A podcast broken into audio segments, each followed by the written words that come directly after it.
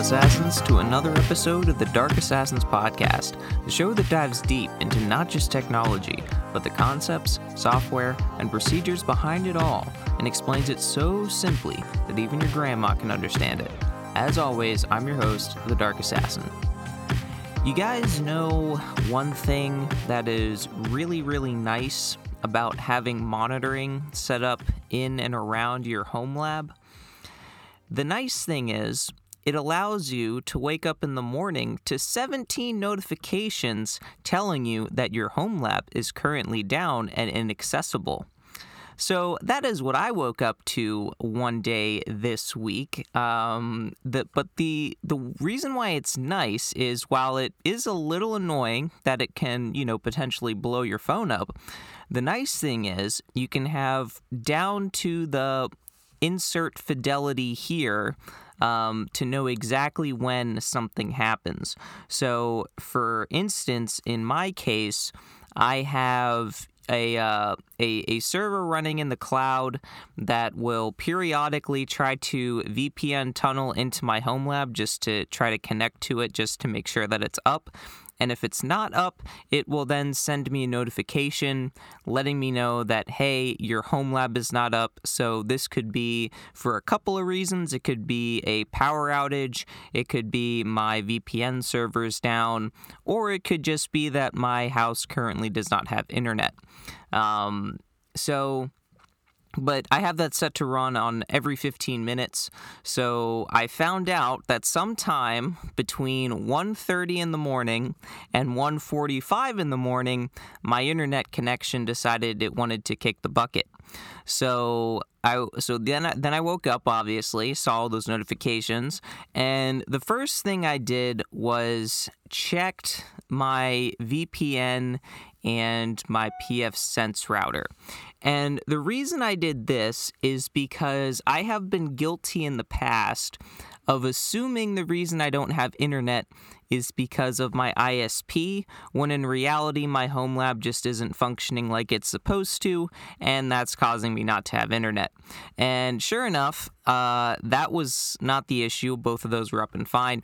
And then I did the classic um, go to solution on how to fix any problem, which is I turned off my ISP's router and turned it back on again by unplugging it and plugging it back in. And sure enough, my internet was restored and my phone stopped being blown up by my uh, server in the cloud. So that was nice. Uh, but moral of the story here, I guess, is. Uh, monitoring of your home lab and actually uh, having it notify you of things like that is definitely something that's super important. Um, and with that kind of little opening out of the way, uh, let's get into this week's trivia question. This former titan of the internet and the tech industry was once valued at 222 billion, that's billion with a B, back in 1999 and held the number one spot as the most subscribed ISP with over double the second ranked ISP in market share with a 20% market share. What was this company? So uh, some of you might might know that one, but um, but but we'll see. So this episode, um, there's going to be some cybersecurity in it, um, and there's there's going to be a theme um, in regards to the cybersecurity aspects, which will uh, segue nicely into this week's cybersecurity tip.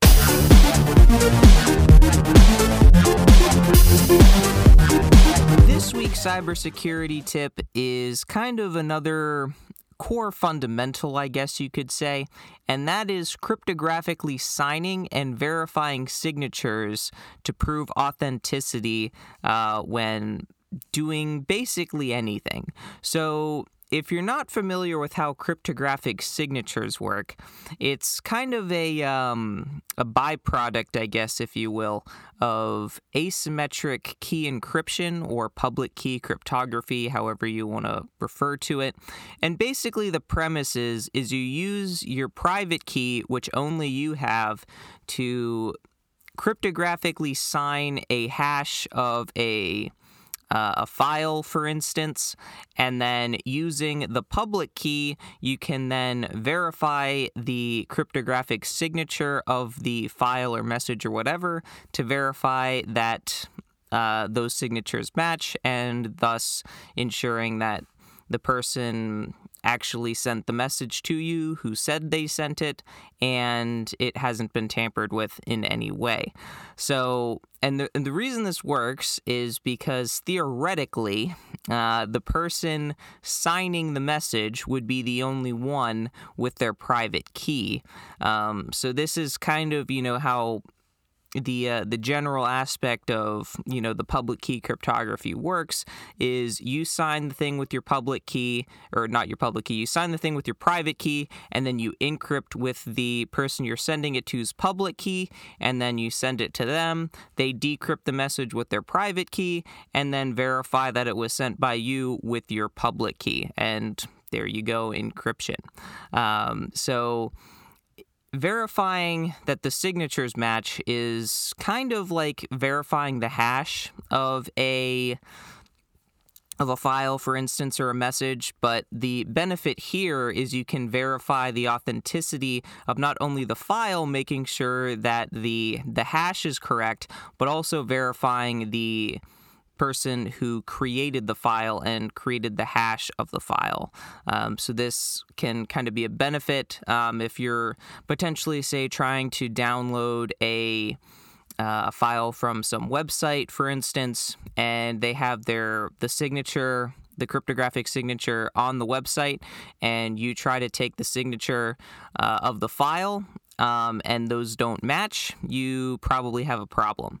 Um, so, definitely ensuring that you uh, cryptographically sign and verify signatures is definitely something to uh, improve the authenticity of the senders and just in general uh, to make sure that you know you're opening and reading things from verified people and you're doing the same to others so that is your cybersecurity tip for the week and on the topic of cybersecurity, one thing that's kind of at the core of cybersecurity is when it comes to is is privacy and managing of one's data.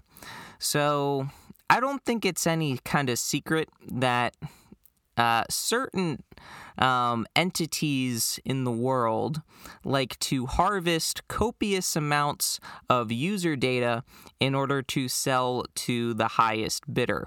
And one really easy way where you can see this in action is if you do any kind of if you deal with any kind of service that provides recommendations. Because in order to give good and accurate recommendations to you, they have to know what you're into, what you like, what you don't like. So your user data is very valuable to them. So I have uh, made it a, a uh, core principle of mine, I guess you could say, to notice the and and I guess for me, um, seeing that I am kind of more technologically aware of what's going on, I can kind of see this blatantly in action when uh, an algorithm is you know kicking into high gear to recommend stuff to me. So I will intentionally ignore every single recommendation that the algorithm is suggesting to me, even if I would want to, you know, interact with that because it was a good recommendation. I will intentionally ignore all of them just to mess with their artificial intelligence algorithm uh, to do recommendations and, and make it feel dumb because it is. Uh, um, because to me, at least, I don't think it can get any more blatantly obvious when, for example, I am, say, watching a watching YouTube and then I'll watch, say, a video on a topic or a subject that I generally don't, you know, watch normally.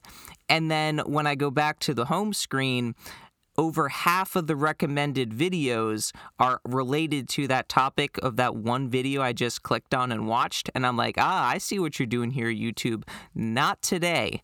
So, and it, and it's it's the same thing on like you know Amazon or any other marketplace where if you look at something or you buy something, you get flooded with recommendations for that thing.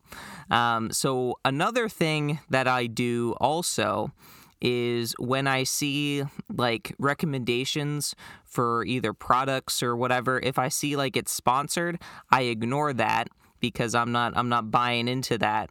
Um, you know, rewarding the person for for paying uh, to get sponsored, or uh, another thing I'll do too is whenever I see, say, if I'm looking for, it's the holiday season, right? So, say I'm looking for for gifts um, and gift ideas. Um, more often than not, most of the uh, gift sites or not gift sites uh, the sites that will like give recommendations for stuff will include like affiliate links which if you're not familiar with what that is it basically means if you buy something through their the link that they provide they get a little bit of money back from whatever the online retailer is.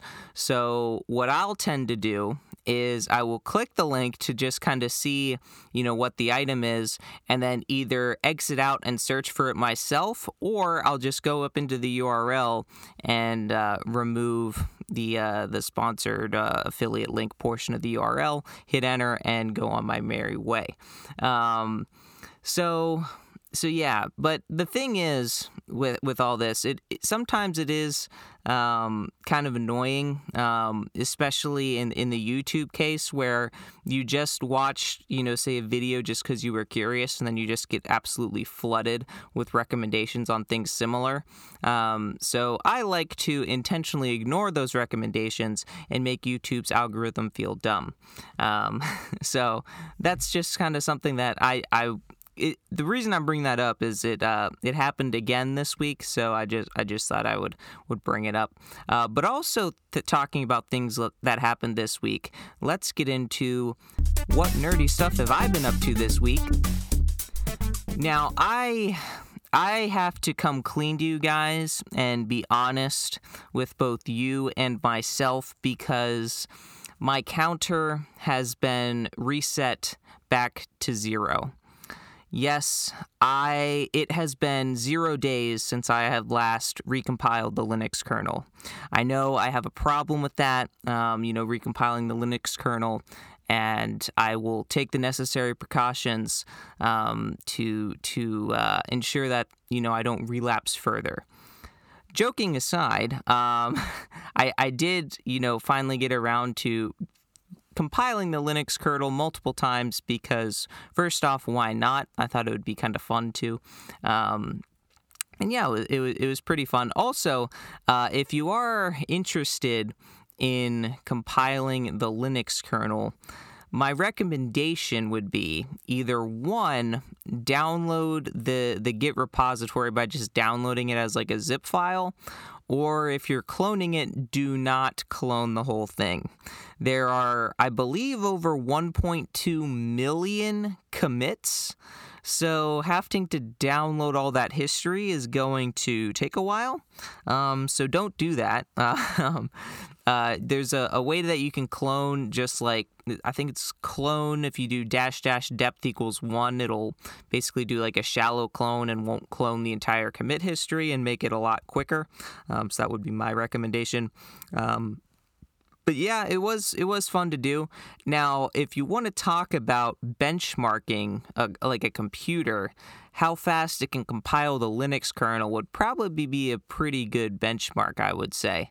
Um, I guess the only potential snag you would run into is depending on the operating system you're testing on, you may or may not be able to compile the Linux kernel looking at you, Windows.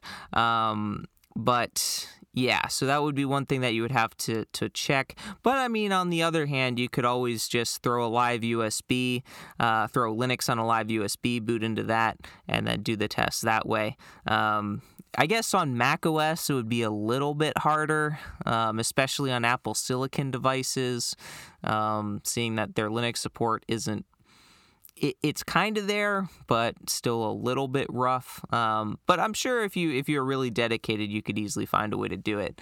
Uh, but but yeah, um, in other news, which kind of ties into what I wanted to talk about for the, the majority of this episode was I created my own software license key generator and validator.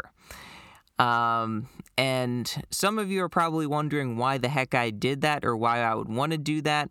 Um, and I will get to that. But first, how I decided to model it was after the CD keys of the olden days.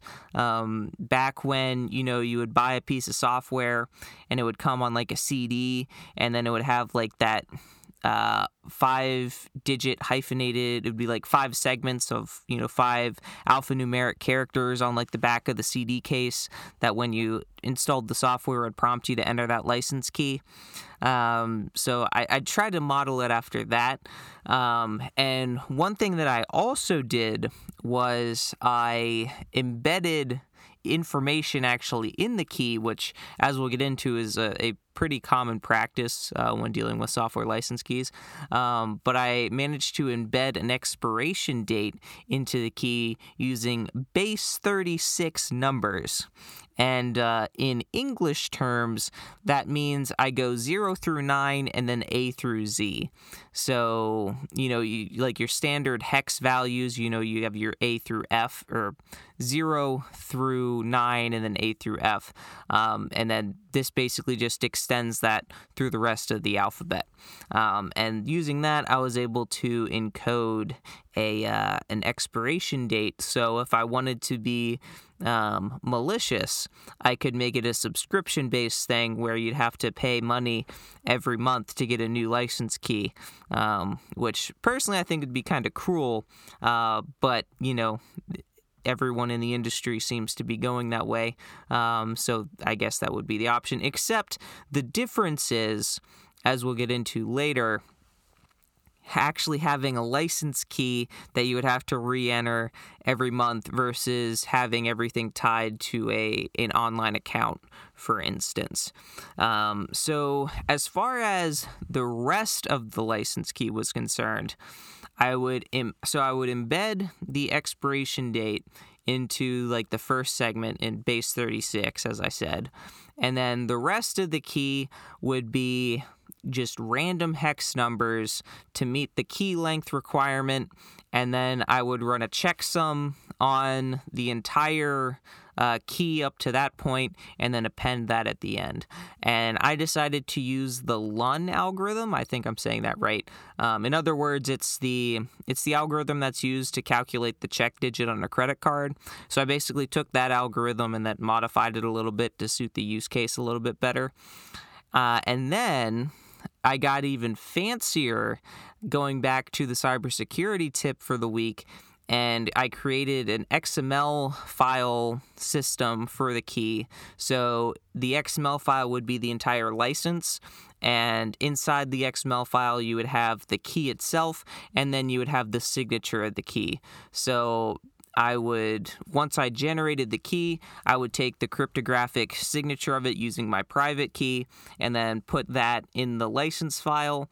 And then when it comes time to validate, it would first check to see if the key was even a valid key uh, by checking to see if the date is past its expiration um, and if the checksum was valid. And then if those things were both true, it would then check to see if the signature was legit uh, to make sure that the key hadn't been altered at all. Um, and then if and only then would the uh, uh, would the uh, actual license come up as being a valid license.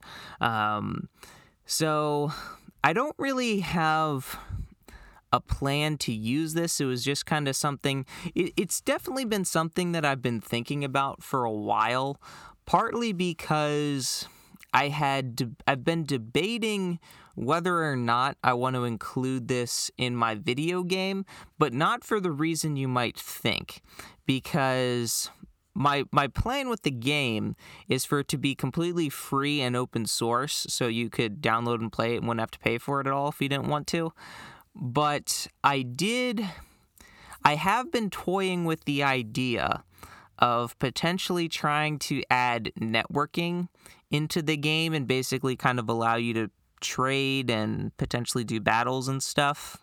Um, haven't fully decided if that's something I'm gonna do, but if it is something I'm gonna do, part of me had thought about potentially using the license purely as a means to use a server that I host. And that would essentially just try to offset the cost of hosting the server. Um, and of course, um, with everything being open source, you would just be able to run your own server and not have to pay for anything. So, literally, it would still be free. You would have all the functionality of the actual game itself, including all the networking aspects. It's just if I did elect to go this route, you would just need a key in order to use a server that I would host just to try to offset you know the cost of hosting the server because I wouldn't be hosting it in my home lab. I mean, I potentially could, but I would that would be something I would probably just throw in the cloud. And if you put something in the cloud, hosting isn't free, so it would mainly just be to try to like offset that. But at the same time, um, because everything's open source, you could always just sail the high seas and um, you know, just get a valid key yourself without actually having to pay for anything.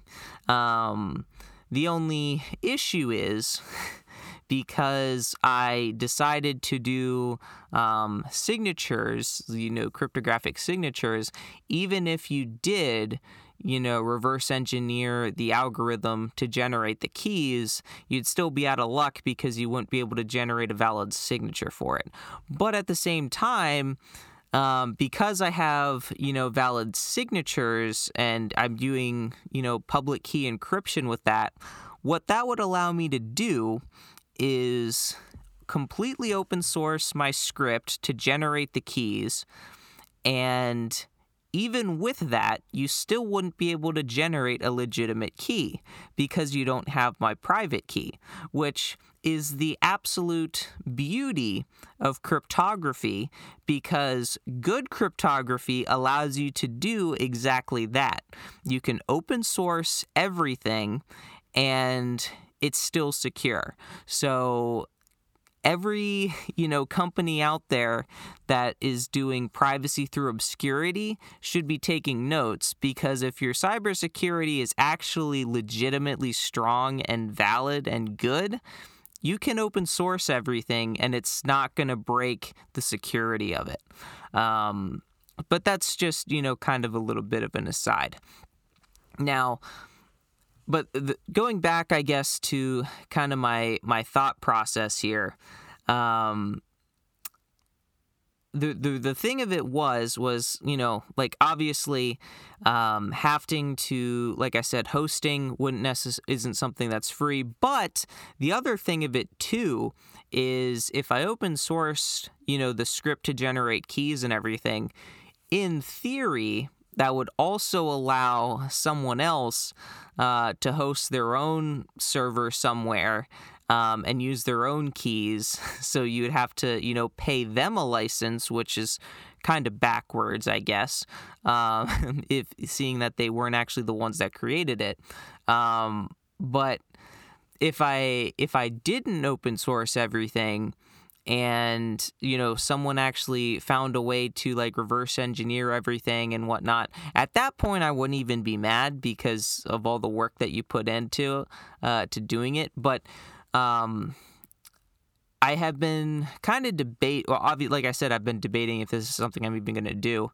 Um, but as far as the implementation goes, there's basically two ways I could implement it.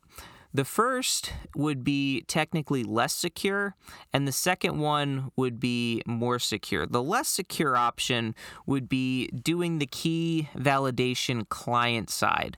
And the reason why I say this is less secure is because someone could easily modify the source code to bypass all those license checks and then connect to the server.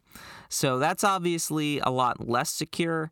Um, Whereas if I did the the license check on the server side, basically what I would do is when the client first connects to the server, they would have to send their license to the server, and then the server would check if the license is valid before allowing that connection or not.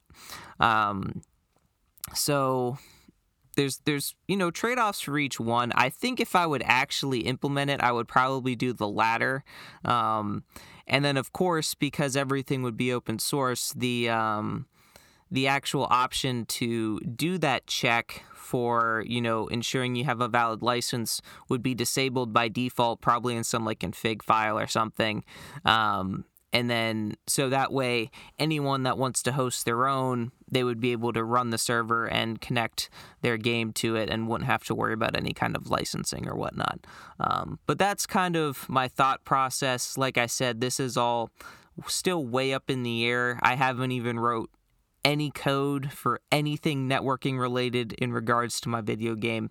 So, still definitely up in the air um, and kind of more of a thought at this this stage because um, there's a lot that goes into it, right? Like I would have basically have to come up with my own network protocol in regards to how you know the client and the server are going to interact with one another, and I would want to have encryption, of course, because if this thing's going to be hosted in the cloud, I wouldn't want you know that data traversing through the internet unencrypted.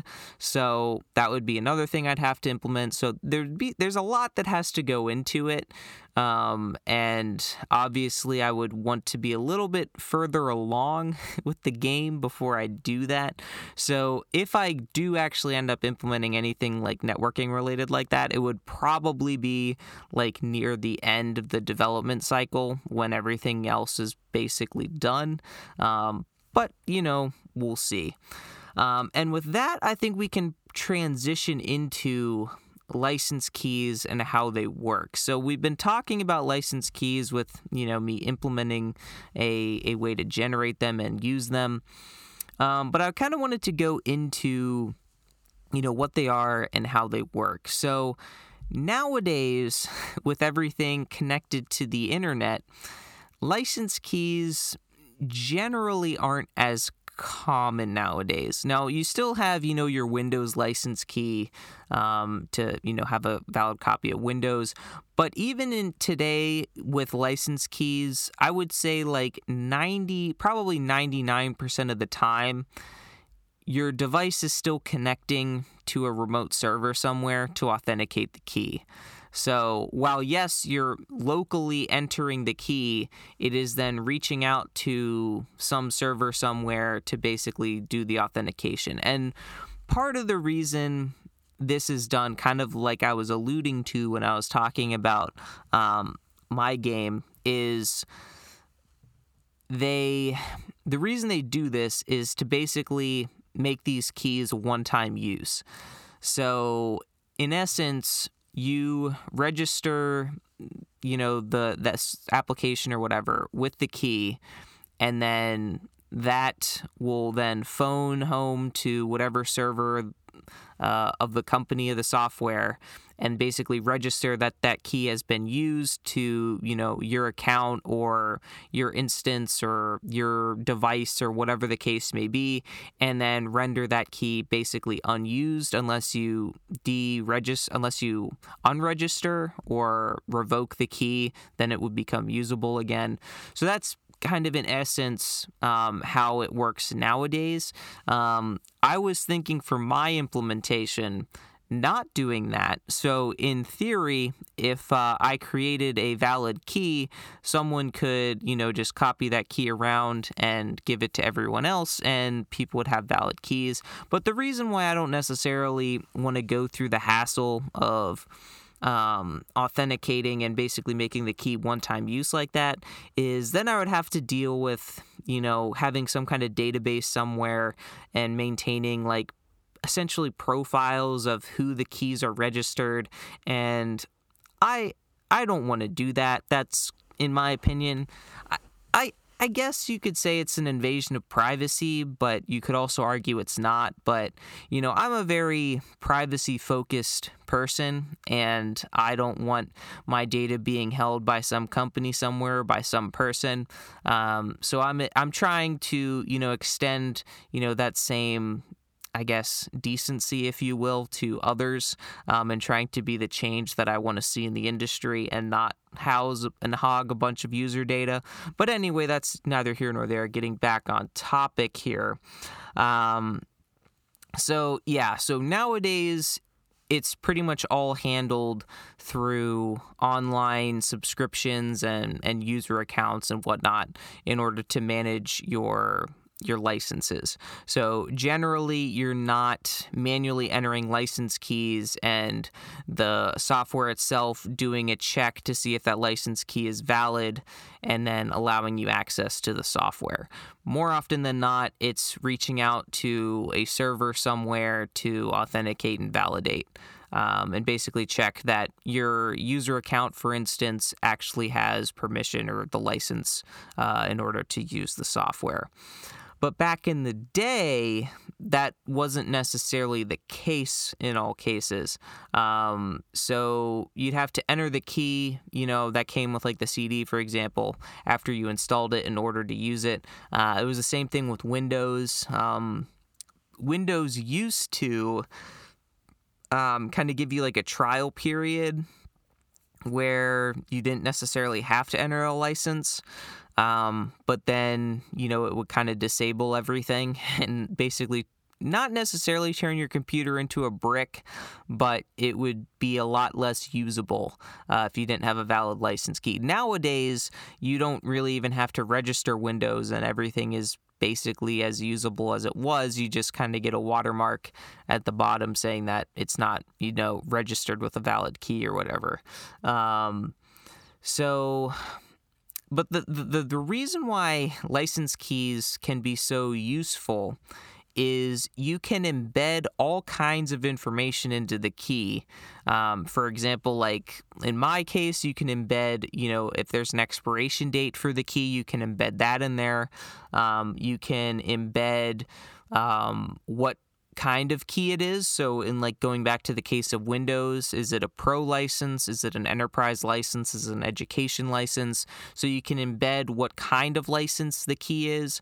Um, you can also embed things like, you know, like I said, how long it's valid for, what kind of features the key will give you access to. There's there's a lot of stuff that you can kind of embed in there, um, and you can either do that by encoding values, or you can set certain elements in the key to be certain numbers or letters, which uh, basically mean different things. So there's a lot of stuff you can do as far as embedding information into those keys.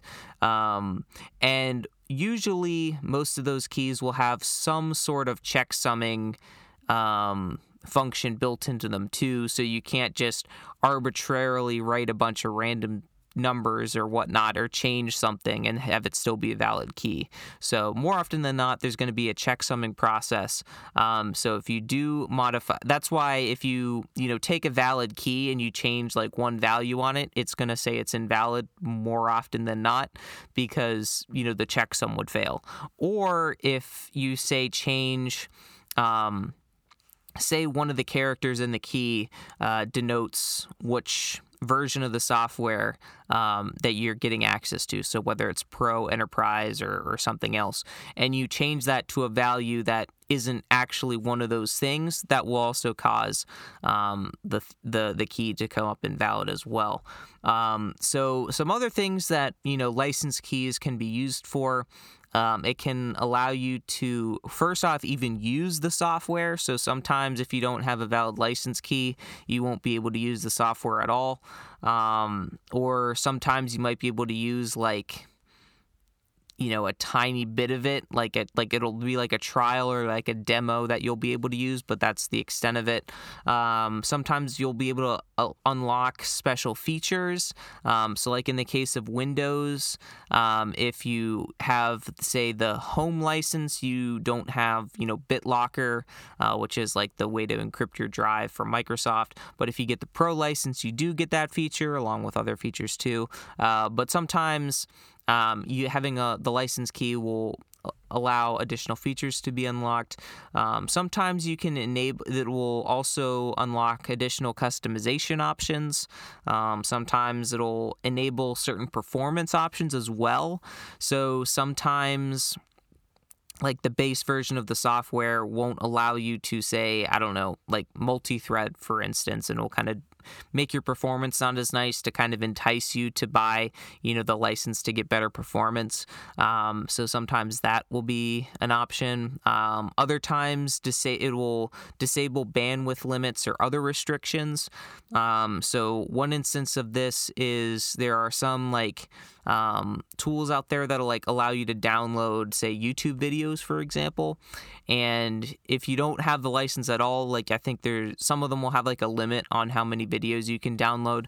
Um, whereas if you buy the license, um, you'll be able to like download unlimited numbers. Um, another common one is ads. So if you buy the license, you don't have to see ads. That's another one.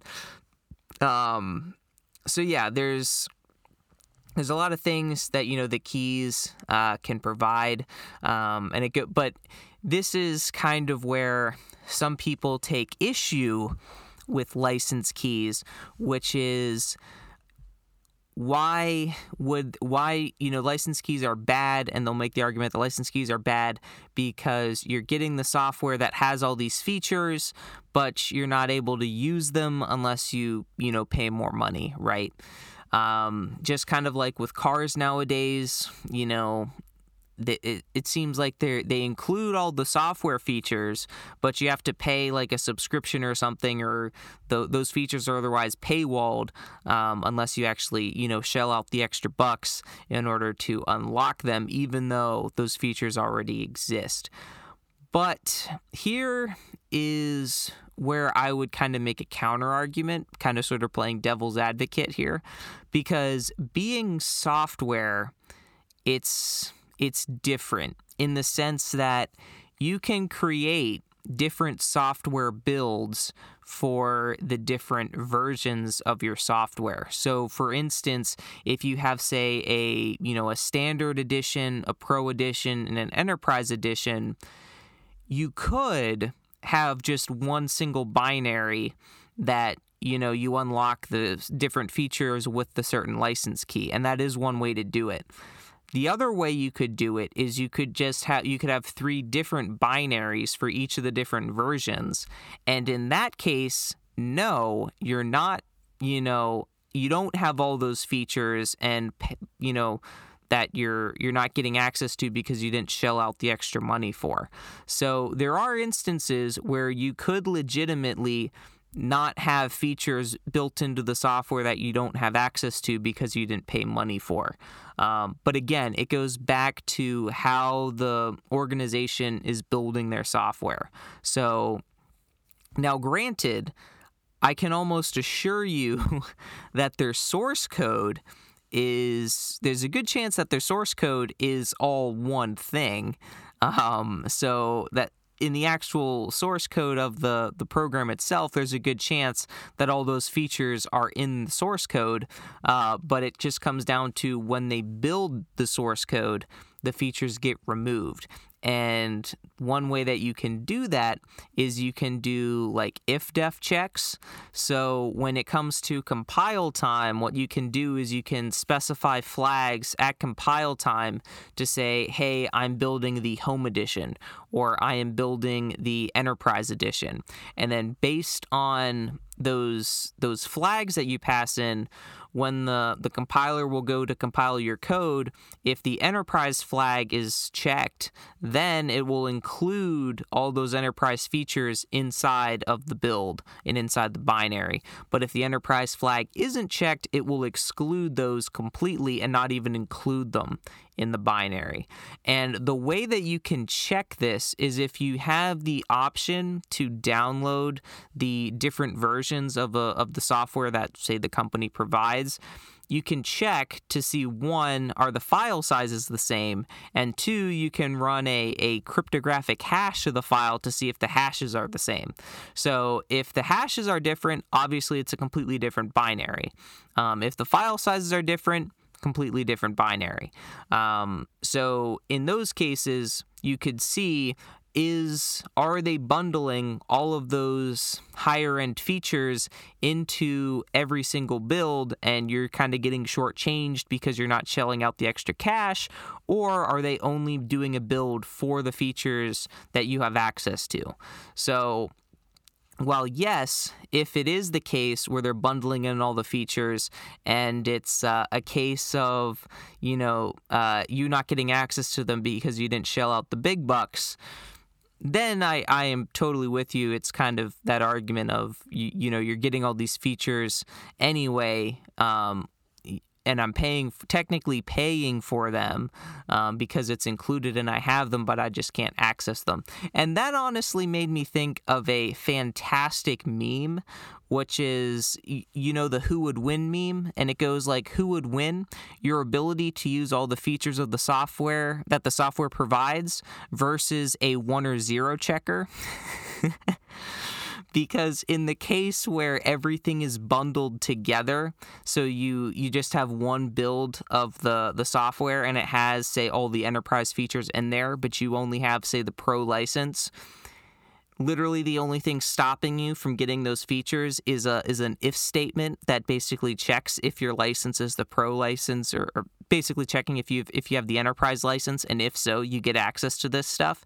So you're literally getting your butt whooped by a a one or zero checker because that's all a boolean value is a one or a zero.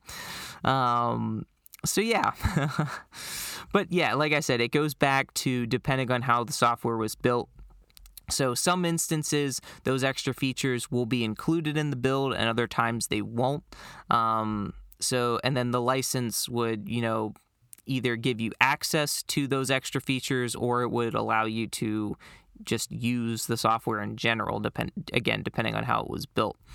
Um, so, another thing that software license keys will do is Sometimes they won't just be like, you know, your CD key where it's just a key that you enter in. Um, in some instances, you'll actually have uh, similar to how I built mine, which is you'll get like, say, an XML file or something that will be your license key uh, or just license in general, and that will list out you know all the features that will be unlocked by you know having this license key and generally one of the things that'll be in there is some sort of you know, cryptographic hash or something to prove the validity of uh, of the the license. So one instance of this is the um, on on Dell servers the iDRAC enterprise license. Um, which unlocks you know certain features within iDRAC. Um, that is like an XML file that has like all the features that are unlocked, and you can't just create one because you have to you know. Uh, I believe it's cryptographically signed. There's some something in there with it being like signed and taking, you know, hashes and, and, all that stuff. So you can't just, because I tried one time um, to basically create my own from an already valid license and trying to modify it for another Dell server, and it did not work. Um, and I think part of that is, you know, it being taught, well, one, um, if it is, you know, with it being cryptographically signed, for instance, if I change anything, that signature is going to be invalid um, because the contents is different, which is going to create a different um, hash and therefore a different signature. Um, but the other thing, too, is I believe. Um, how Dell does their licensing for, say, iDRAC, for instance, is they tie it specifically to um, the service tag. I think it's called the service tag, basically to the hardware tag of the device itself. Um, so you can't use that license for another device because it has a different service tag. So this would kind of be a a similar thing of basically taking a unique identifier of your device's hardware and tying a license to that hardware. Um, so which I think this is actually how Windows used to do it. Um, obviously, nowadays it you, you still can do it that way, but now Microsoft tries their darndest to make you get your license through like your Microsoft account or whatever. Um, but in, in the olden days, at least, this is why if you would change too many components on your computer, your license would then become like invalid because you know too much different too much changed um, and and basically tying the license key to the hardware which would still allow for some changes but like if you change say the graphics card the cpu and the ram configuration and maybe even the drives or whatever you might run into an issue with the license key not coming up as valid anymore. Um, so that's one thing that you would kind of have to to to check for. Um, but the nice thing or annoying thing, depending on how you want to look at it, with uh, newer licensing, adding cryptographic signatures to them, is it makes it essentially impossible to create illegitimate license keys and basically create um, like a crack software to make crack keys for the for the piece of software because the cryptographic signatures would never match um, if you don't have the private key that was that's used to generate those signatures.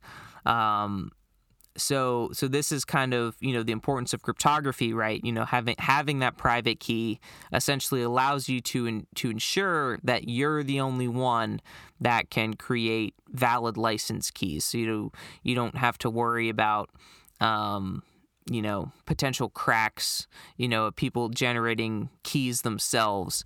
Um, but again, that doesn't prevent piracy in the sense that someone could always take your binary, reverse engineer it, modify the binary to dig through it and find the places in the code that check for the license key and just remove them or disable them or what have you, and essentially allow them to use the software uh, without a license key. Um, so it's not a way to prevent piracy, but it's a way to make it a lot harder for people to acquire keys illegitimately, if you will, or or reverse engineer um, the key algorithm, for example. Um, so so yeah so and and the other way that you can easily do this i mean the the reason it's so easy is because you could you have your your key generating algorithm right? You have your script or whatever the case is and you have your your private key that then gets imported to to sign you know whatever to make you know the the cryptographic signature. And then in the the source code itself for instance you can embed the public key um, because one thing you'd have to be careful of is while, yes, not embedding the public key and, say, reading it in from a file makes the code a lot more reusable, it also makes it a lot easier to bypass your cryptographic signature check.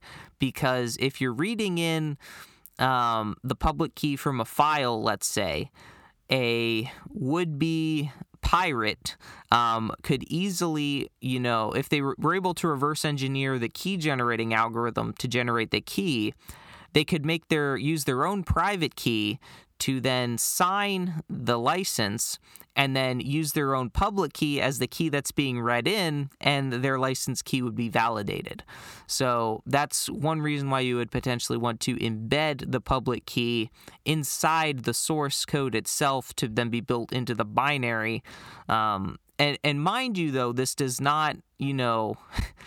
completely remove the possibility that someone would be able to to bypass the the license check, right? Someone could still, you know, go into the binary and manually edit it uh, to remove the public key or just remove the check entirely.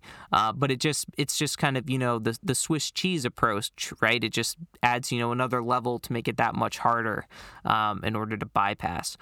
Um, but on the topic of bypassing uh, license keys. Um, well, actually, I guess I guess one thing that we can do to to take a step back. Um, that's I think one reason why uh, these algorithms are usually kept so hush hush.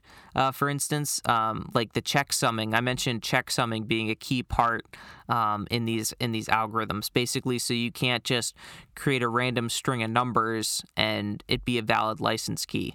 In almost every instance of license keys that you can look back through through history, there's almost always some sort of checksumming going on to ensure that the key is valid, even if they're not using some kind of um, cryptographic signatures. Um, and this is partly why you know they want to try to keep those those algorithms under wraps uh, because if it gets out on how the checksum's calculated, then anyone can just go out and generate their own license keys, um, which brings us into reverse engineering because any binary that does the key validating or key checking inside locally is subject to a reverse engineering attack where someone could drop the code into a disassembler and reverse engineer the the algorithm or the process for generating a valid key. Um, now, again, if you're you're using cryptographic signatures on your keys, that makes things a lot harder because they would also need to gain access to your private key, assuming they wanted to actually use a legit key and not just bypass the check entirely.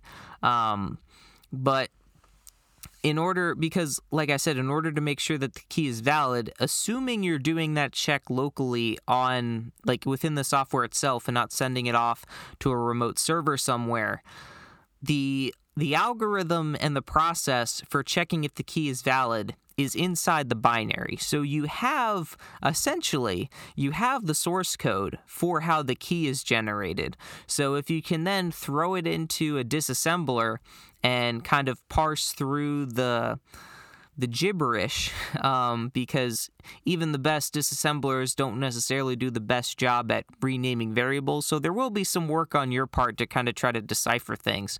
But all the source code is there. Um, so this would essentially allow you to reverse engineer the key generation algorithm in order to make valid keys. So this is how all those key gen or cracking pieces of software from back in the day uh, basically how they worked. So They would essentially take the binaries of you know the game or the piece of software, whatever, disassemble them, figure out how the key generation algorithm worked, and then create a program to then create valid keys for that piece of software that you could then enter to you know have a valid key. Um, now, this kind of gets into a very legal gray area, and I will preface all of this by saying I am not a lawyer, so this is not legal advice. But my understanding of the copyright law, which I will have a an article linked below, which I kind of use to reference this, it, it's my understanding that if you are able to reverse engineer the algorithm to generate a license key for the software you want to use, that's perfectly legal and it doesn't count as piracy. So if you yourself reverse engineer the algorithm to generate a valid key and generate a valid key and use said key to, you know, validate the software without actually paying for the key, that is perfectly legal. Again, that's my non lawyer opinion from the reading that I did, um, and that would not be piracy. Now, here's where it gets into the gray area, but that but that's of course anything. So even if it's say Windows, for instance, say you you uh, reverse engineered the algorithm to generate valid license keys for Windows. If you manage to do that and use those keys rather than paying Microsoft for a license key, that is completely legitimate. Again, my understanding, not a lawyer. Um, now, here's where kind of the gray area comes in, which is as far as distributing the means of uh, that key generation. So again, it's my understanding that if you can, if you reverse engineer how to make the license keys, if you can um, make the argument that it's to improve interoperability, you could distribute the software to generate those keys and it be completely legal. Again, not a lawyer, but that is my understanding. So, if you can make the argument that by you reverse engineering the license key for X piece of software makes it more interoperable, you could then distribute that to everyone, um, which potentially would be why you know those keygen programs were able to kind of go about the internet kind of un uncontested i guess uh, you could say because they could be making the argument that it's for interoperability and they reverse engineered it themselves. Um, now, if you stole the trade secrets of the company to create the algorithm to produce the keys, that's obviously completely different. But if you go through the process of you know, decompiling the binary, reverse engineering the algorithm, and whatnot, my understanding is you're in the clear. Which, in fairness, if I were a company and I found out that someone took my piece of software, reverse engineered how the key generation works, and um, and you know use the keys that they generated i honestly probably wouldn't even be mad. I would be more mad at my team for uh, you know allowing that to happen rather than you know some random joe uh, being able to reverse engineer it. And honestly uh, if someone did manage to completely reverse engineer it and make valid keys like that, I would probably be I I wouldn't even be mad. I'd be like, man, props to you. You deserve it because the amount of work and effort you put into was probably a lot more intense than actually just shelling out however much money it would be to buy a legit key. So props to you. Um, so that is kind of license keys. Um, definitely a controversial subject, um, but it is kind of cool um, when you when you actually take a step back and look at you know some of all the different components that go into them, from the cryptography, you know, the checksumming, the um, the the signing of the the key and the licenses and whatnot. There's a lot of you know components that go into it, which is is pretty cool. Um, and if you want to get into uh, reverse engineering, um, I forget the exact site, but I know there's like a site out there that will basically make sample problems to allow you to kind of like reverse engineer license keys, which is was pretty cool. Um, I know. Uh, low level learning on YouTube made a, a video about it a, a, while back. I forget exactly what it was, but you could you know check his channel out and um, and view that uh, to to actually find the site. Um, which actually, now that I'm thinking about it, since I'm recording this podcast, I will now go find it and and drop it in the show notes if you are interested. Um, but yeah, if you want to get into reverse engineering, um, you know, reverse engineering license keys could be kind of a cool thing uh, to get into. Um, but also, talking about things to get into, let's get back into this week's trivia question. So, this week's trivia question is This former titan of the internet and the tech industry was once valued at $222 billion back in 1999 and held the number one spot as the most subscribed ISP with over double the second ranked ISP in market share and held a 20% market share. What was this company? And uh, here's a hint: this company was played a vital role in getting uh, Americans all across the country online. And if you said AOL or America Online, congratulations, you got this trivia question correct. If you were thinking Yahoo, you can get out.